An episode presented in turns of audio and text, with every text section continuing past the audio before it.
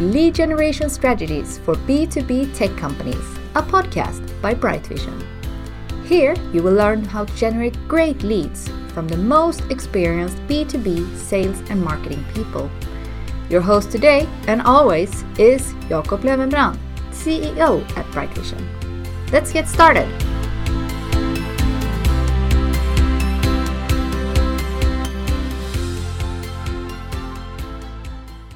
Hello and welcome to the B2B Lead Gen podcast for tech companies. My name is Jacob Löwenbrand. I'm the managing director of Bright Vision and also the host of this podcast.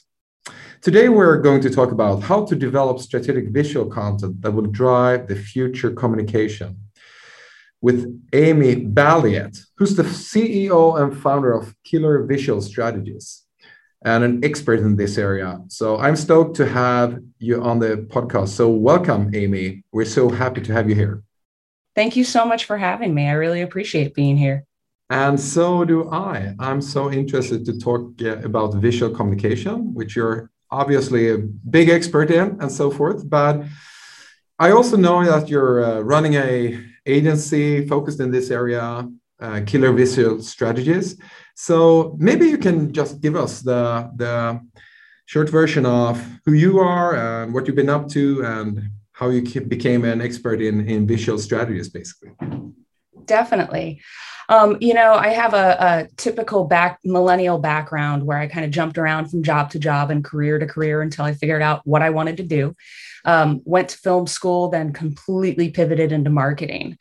And when I started Killer in 2010, I didn't even realize that I was kind of marrying my two favorite things, which is film and marketing, um, into an agency focused on visual storytelling and visual communication. Um, when we started Killer, it was called Killer Infographics, and we were focused entirely on infographic design. But as the needs of our clients evolved, we started evolving our services. And we also just had such great talent um, working on our team that we knew we could evolve our services. So the first thing we um, started doing was interactive content for clients. Then we added on motion graphics for clients, which was my big thing that I loved to do. I did our first few motion graphics because it let me get back into animating, which was fun. Um, and then we just kept expanding and expanding.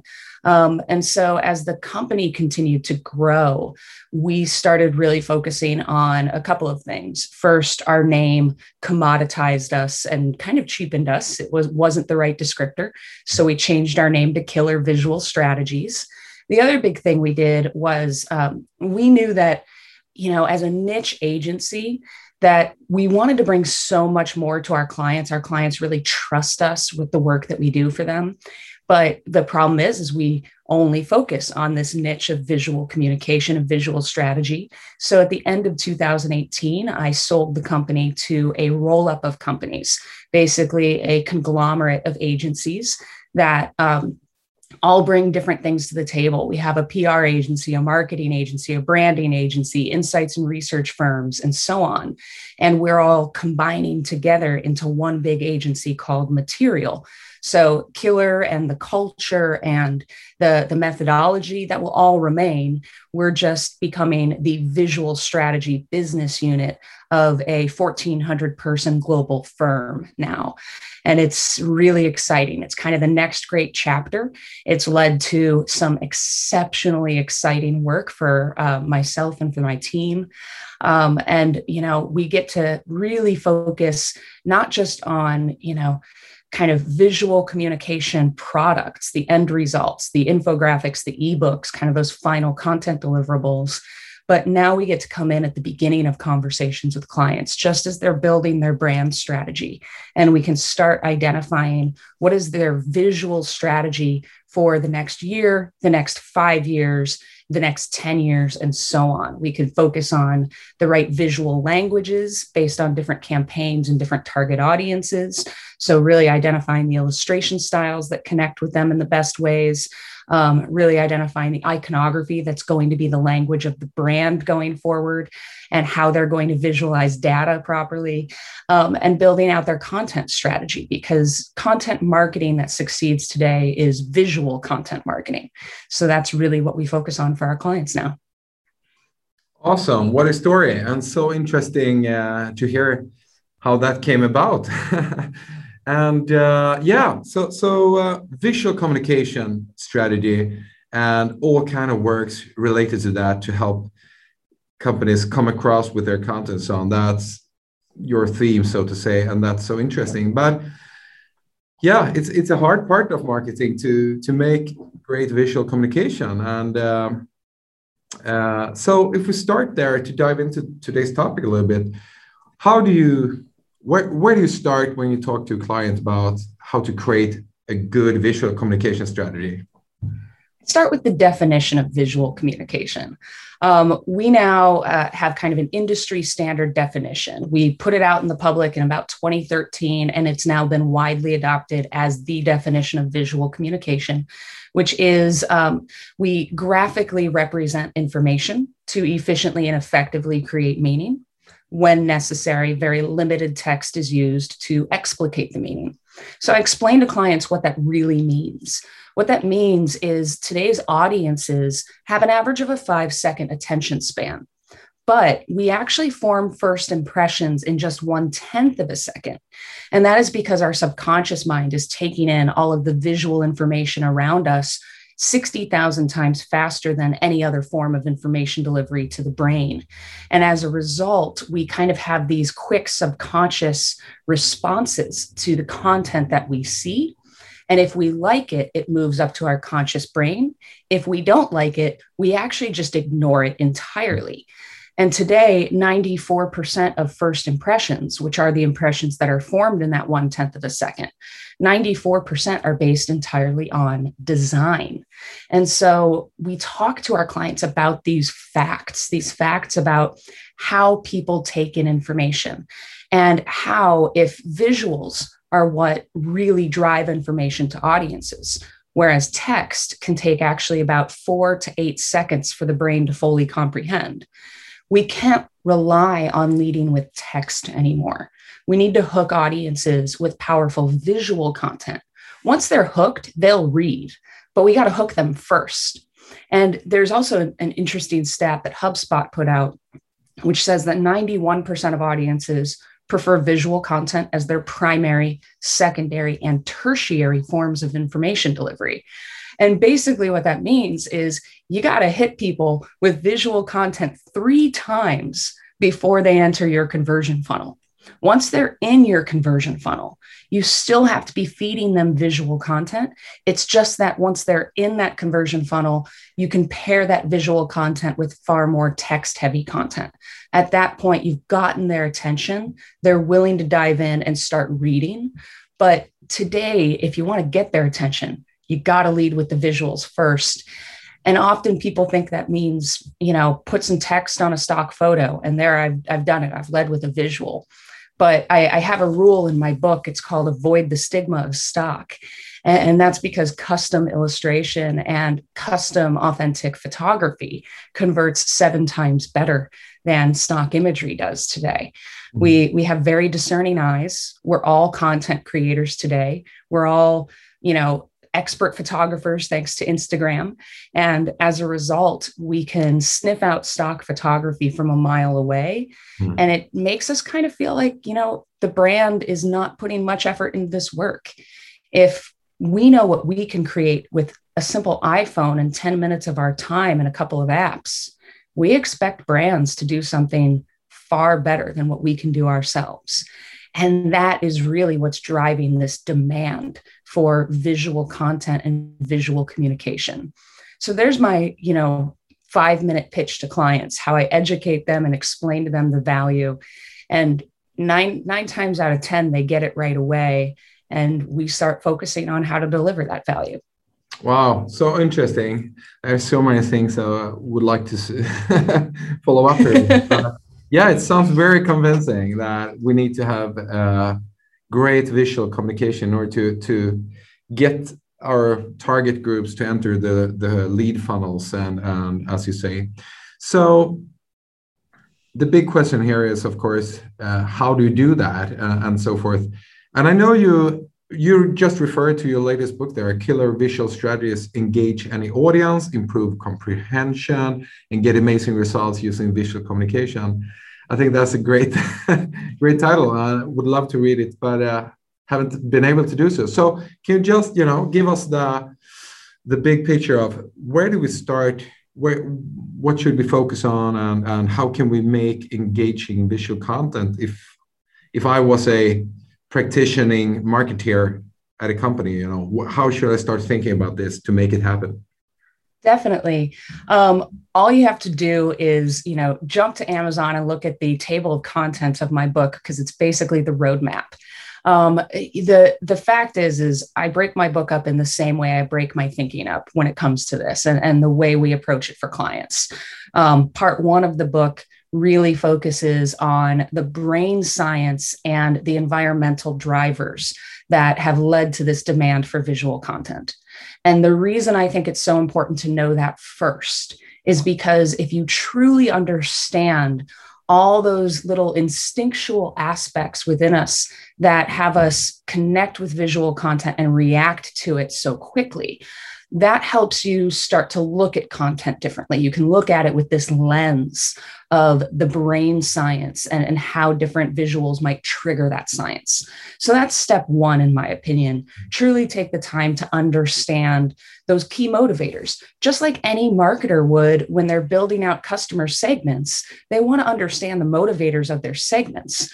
But visual content, visual communication, the motivators are universal they mm. they are the same for all of us globally because we actually have a very innate brain science where our brain is prepackaged for this. We're we're naturally inclined for visual communication. We're not naturally inclined to read. Um, it, it's reading's a learned behavior that took about 5,000 years to evolve to. Whereas, you know, we were painting on cave walls right from the beginning. That was our first form of communicating telling stories was visual communication. Mm-hmm. So that's kind of the first part. Wrap your head around the fact that, you know, this is exactly what how we're supposed to be communicating. We just make it harder on ourselves by communicating through text. Um, after doing that, then I jump into eight rules of visual communication. And that's where we really start unpacking things. I mean, if you can follow the eight rules, then you can look at any piece of content, judge that content against those rules, and keep tweaking and kind of iterating on that content until it achieves the rules. And then you have a good piece of visual content. Um, some of those rules include it's a con when there's too much text.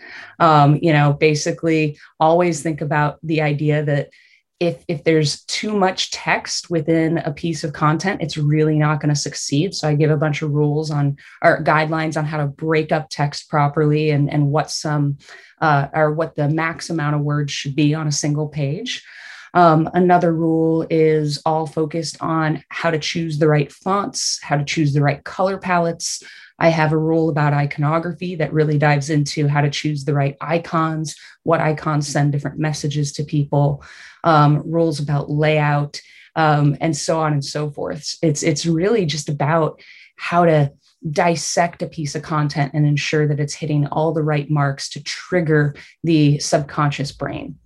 And then from there, the next part of the book and the final part is the process, because you can't just focus on you know throwing out a whole bunch of content that is visual and hope that it works. There has to be a strategic process behind it. That process is not just a, a process of how to create the content such as taking the time to properly research and then taking the time to wireframe out your design or storyboard a motion graphic taking the time to identify the right illustration style for the target audience and so on but there's also a strategy on how to market it, how to get it out to your audience, how to invest in the right content. So it's it's really about kind of unpacking all three of those phases.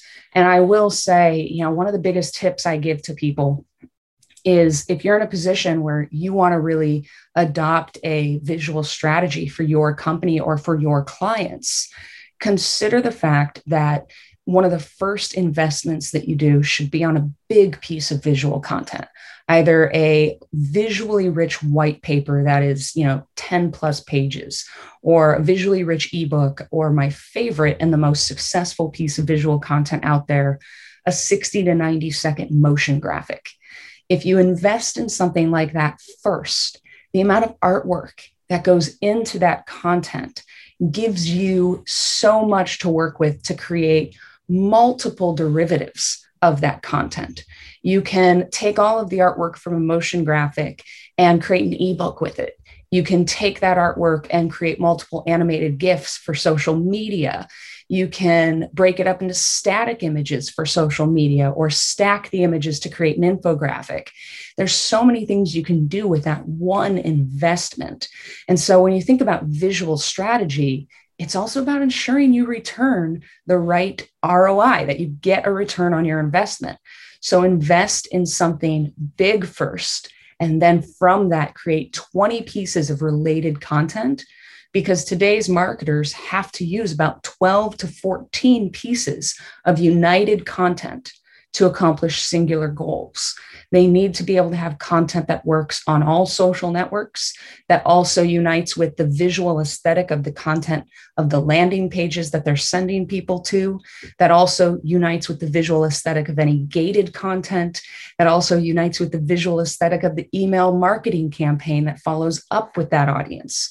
So if you have that one big piece of content, you can leverage it in so many ways and ensure that you have the same unified illustration style throughout every touch point that your audience is seeing.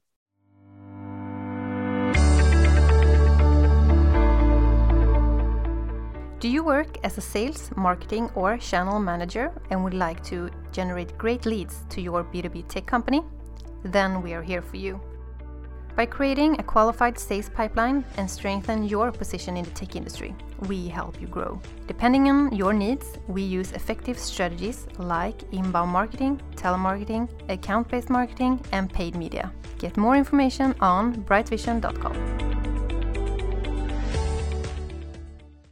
That's interesting, really interesting. And thank you for laying out those uh, steps. I think that could became very clear where to start and, and how to proceed and also that we need to buy the book. So definitely great.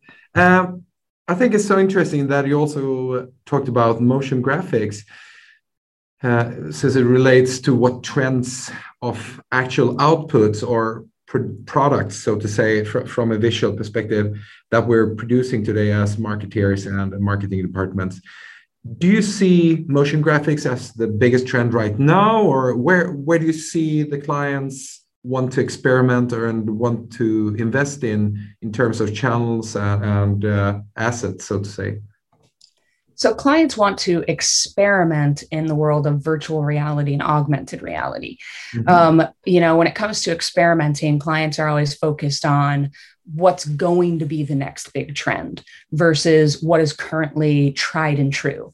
And I would say a motion graphic is more of a tried and true solution. Mm-hmm. It has been trending for over a decade. Video's been trending for two decades. Um, but motion graphics specifically have really taken off as a proven method of increasing your conversion rates and your engagement. And the reason they're so proven is honestly because we like to be spoon fed information. Mm-hmm. If I had the opportunity or the option of going through a long scroll infographic to get information about a brand or service, or simply hitting play, sitting back and letting a narrator talk to me while I watch everything on screen unfold, I'm going to sit back and hit play any day of the week. It actually expels far less energy for the brain. And honestly, as much as we don't want to say that we're looking for the path of least resistance, we are. We're inundated with information left and right. I have two screens in front of me right now. I have a screen behind me. I have my phone screen and my iPad all in one room right now. Oh, and, and I have a TV as well. So I have six screens in this room at this moment. And when I think about that, it's natural. It's natural to have all these screens wanting my attention. And so when we're placed in a position of push notifications and so many things just stealing our attention, we want to take in information in a way that's going to be as easy as possible that's not going to distract. And the brain fires far more um, far more trigger points especially when in the visual cortex of course which is 30% of our cerebral cortex. The brain fires far more when when things are moving in front of us versus static we actually increase our comprehension and understanding and and the the phrase path of least resistance comes from the brain science that focuses on the fact that we have all of these different neural pathways moving back and forth. And the shortest neural pathways are the fastest. It's where information gets to us the fastest. They're the ones that are formed when we're babies. Our shortest neural pathways are actually our ability to take in visual information, especially if it's visual information in movement.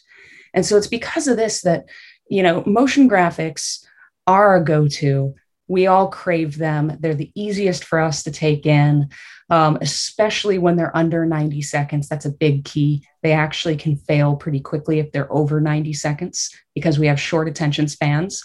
Um, but, you know, they're a proven art form, they're a proven methodology for marketing. And as a result, I very much believe 10, 15, 20 years from now, they're still going to be just as important as they are today. They're they're the best way to get somebody into a conversion funnel in my opinion. Awesome. So interesting. And you mentioned also augmented reality.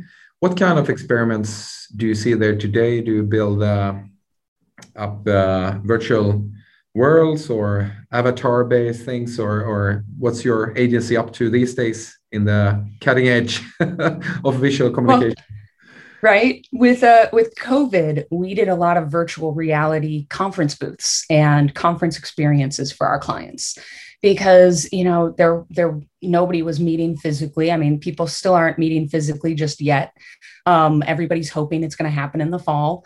But as it stands um, we've been putting together these you know just really beautiful 360 degree worlds that people can jump right into and attend different conference sessions or um, you know go to go to different booths and walk through those booths. So in the virtual reality side of things that's really where a lot of the corporate marketing is going is is in creating experiences that can pull their audiences in from all over the world when we can't do it physically um, covid also changed the adoption of augmented reality in my opinion augmented reality is something that it pre pre COVID, I felt like was a good five years away from adoption.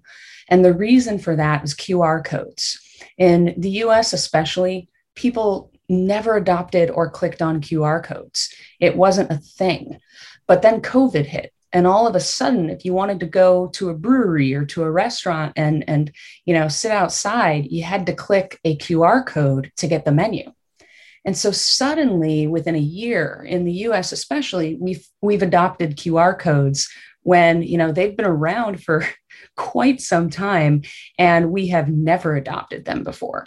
Mm-hmm. And QR codes are, are what's needed to trigger an augmented experience right now. We're not we're not yet at a place where any visual can trigger that experience. So I think that we're going to have more and more people adopting augmented reality because it's easier to trigger an augmented experience. Um, but you know, then there's the IKEAs of the world. I'll use IKEA as an example. They're a perfect one. I think that they, right? I think that IKEA has led the way in augmented reality for the consumer. Mm-hmm. Um, they have really commercialized it and put it in everybody's living room if you want it. Um, if, if you want to see how a piece of IKEA furniture works in your room, all you have to do is download the IKEA app, pick the piece of furniture, and put your phone screen in front of you uh, targeting the area of the room that you want want that piece of furniture. And immediately you'll see it appear on your phone screen. You'll be able to see exactly what that would look like in your room walk around it feel the actual presence of it see how big it would be. And i think that is one of the best examples of how augmented reality can propel us and, and really empower us as consumers. Um, not that we need to be empowered as consumers, um, but you know what I mean. It can empower marketers in a lot of great ways. Um, and so I think IKEA is is one to watch because they've been at the forefront and I can see that there's going to be even more cool things coming out from IKEA in, in the uh, virtual and AR side of things. Um, otherwise, we're also looking at AR experiences at upcoming conferences. Um, the physical conferences that are happening, clients want to ensure that their booths are COVID friendly. So we're creating um, augmented reality touch points at their booths so that people don't have to touch touch screens and interactive touch, interactive experiences at a booth. Ah, that's great. That's great.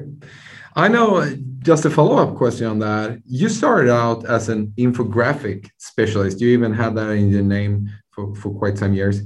How's the infographic asset working today? Is it still on the map or is it past you know you know that is a great question um, i would say from a demand perspective it's probably 10% of what we do um, the right brands can really leverage an infographic but it's it's no longer a tool for link building.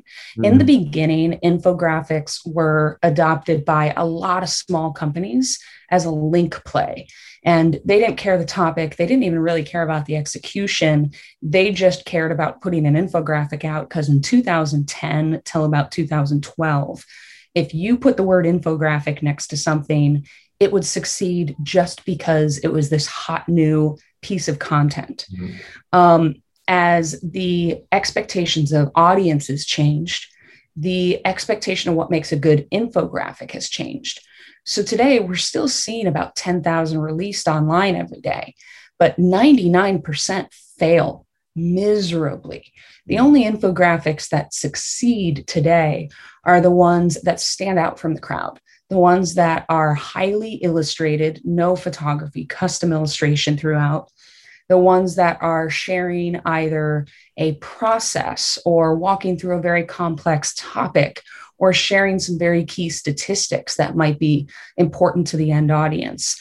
Those, those types of infographics really succeed, or the ones that are super humorous that people just want to share because they're funny as all heck. Mm-hmm. Those succeed really well as well.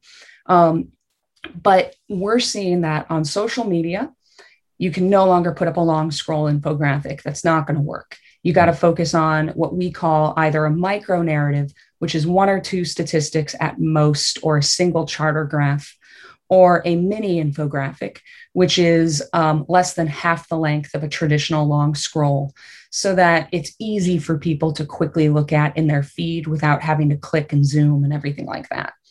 Um, and then we're finding that infographics on landing pages are really successful, um, especially if it's a summary infographic that is, you know, con- basically trying to convince somebody to give their email to download an ebook or to download a white paper.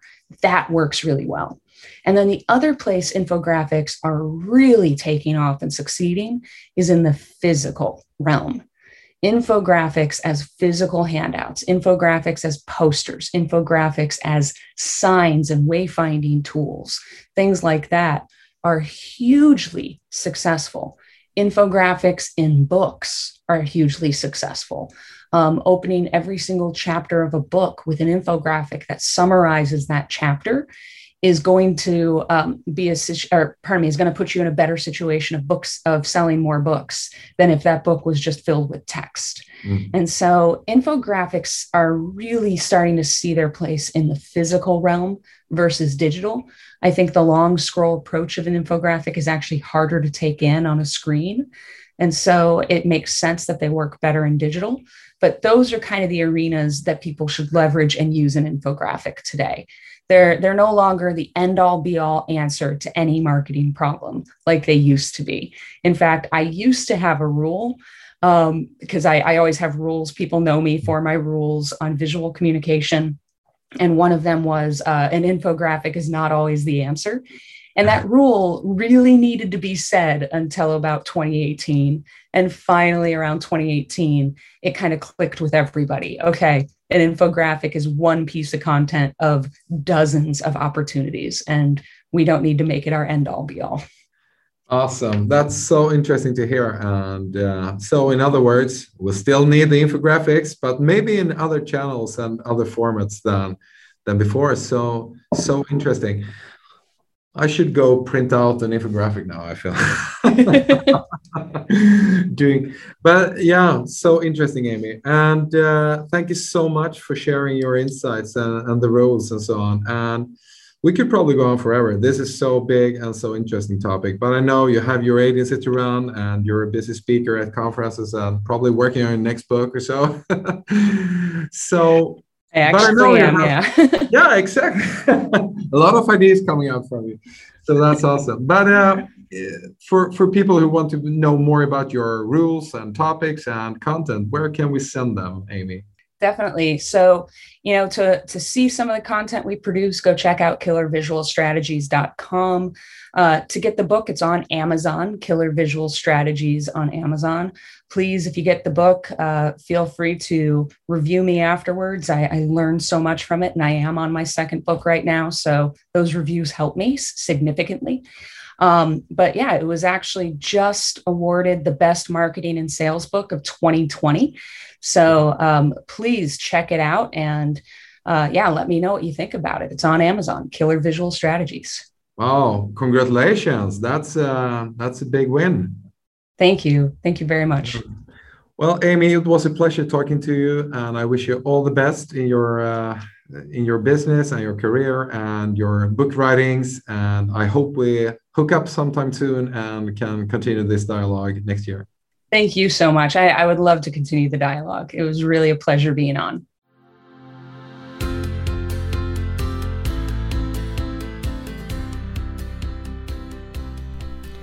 Thank you for listening to Lead Generation Strategies for B2B tech companies. Don't forget to subscribe. You will find it where podcasts live. Discover how we can help you with your lead generation activities at brightvision.com.